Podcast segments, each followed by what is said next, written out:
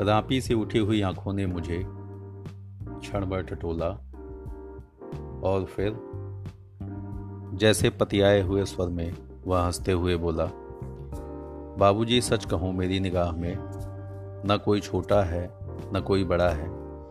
मेरे लिए हर आदमी एक जोड़ी जूता है, जो मेरे सामने मरम्मत के लिए खड़ा है। और असल बात तो यह है कि वह चाहे जो है, जैसा है जहाँ कहीं है। आजकल कोई आदमी जूते की नाप से बाहर नहीं है। फिर भी मुझे ख्याल रहता है कि पेशेवर हाथों और फटे हुए जूतों के बीच कहीं ना कहीं एक आदमी है जिस पर टांके पड़ते हैं, जो जूते से झांकती हुई उंगली की चोट छाती पर हथौड़े की तरह सहता है। यहाँ तरह तरह के जूते आते हैं और आदमी की अलग अलग नवायत बतलाते हैं। सबकी अपनी अपनी शक्ल है, अपनी अपनी शैली है। मसलन एक जूता है, जूता क्या है चकतियों की थैली है। इसे एक आदमी पहनता है, जिसे चेचक ने चुग लिया है। उस पर उम्मीद को तरह देती हुई हँसी है, जैसे टेलीफोन के खंबे पर कोई पतंग फंसी है और खड़खड़ा रही है। बाबूजी, इस पर पैसा क्यों फूंकते हो? मैं कहना चाहता हूँ, मगर मेरी आवाज़ लड़खड़ा रही है। मैं महसूस करता हूँ भीतर से एक आवाज़ आती है। कैसे आदमी हो, अपनी ही जाति पर थूकते हो? आप यकीन करें, उस समय मैं चकतियों की जगह आँखें टाकता हूँ और अपने पेशे में पड़े हुए आदमी को बड़ी मुश्किल से निभाता हूँ। एक जूता और है, जिसे पैर को एक जूता और है, जिससे पैर को नाद कर एक आदमी निकलता है सैर को। न वह अक्लमंद है, न वक्त का पाबंद है। उसकी आँखों में लालच है, हाथों में घड़ी है। उसे जाना कहीं नहीं है, मगर चेहरे पर बड़ी हड़बड़ी है। वह कोई बनिया है या बिसाती है, मगर रूब ऐसा कि हिटलर का नाती है। इसे बांधो उसे काटो, हिया ठोको, हुआ पीटो, घिस्सा दो वैसा चमकाओ, जूते को वैना बनाओ। ओफो, बड़ी गर्मी है। रुमाल से हवा करता है। मौसम के नाम पर बिसूलता है। सड़क पर आतियों जातियों को बानर की तरह घूरता है। गरज यह कि घंटे भर खटवाता है, मगर नामा देते वक्त साफ़ नट जाता है।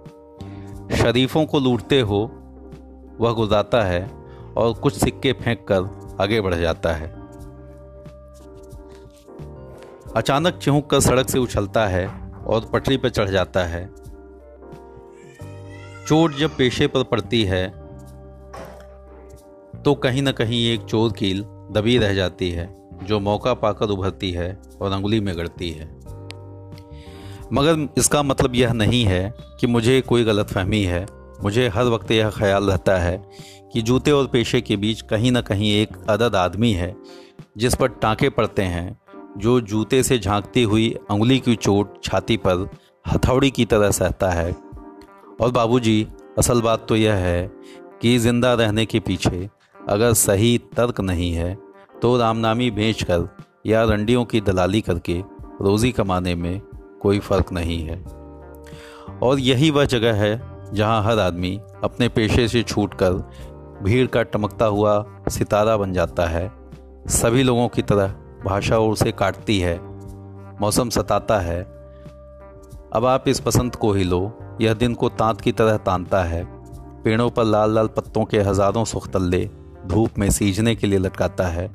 सच कहूँ, उस समय रापी की मूठ को हाथ में संभालना मुश्किल हो जाता है आँख कहीं जाती है, हाथ कहीं जाता है। मन किसी झुंझलाए हुए बच्चे सा काम पर आने से बार बार इनकार करता है। लगता है कि चमड़े की शराफत के पीछे कोई जंगल है जो आदमी पर पेड़ से वार करता है और यह चौंकने की नहीं, सोचने की बात है। मगर जो ज़िंदगी को किताब से नापता है, जो असलियत और अनुभव के बीच खून के किसी कमज़ात मौके पर कायर है वह बड़ी आसानी से कह सकता है कि यार तो मोची नहीं शायर है।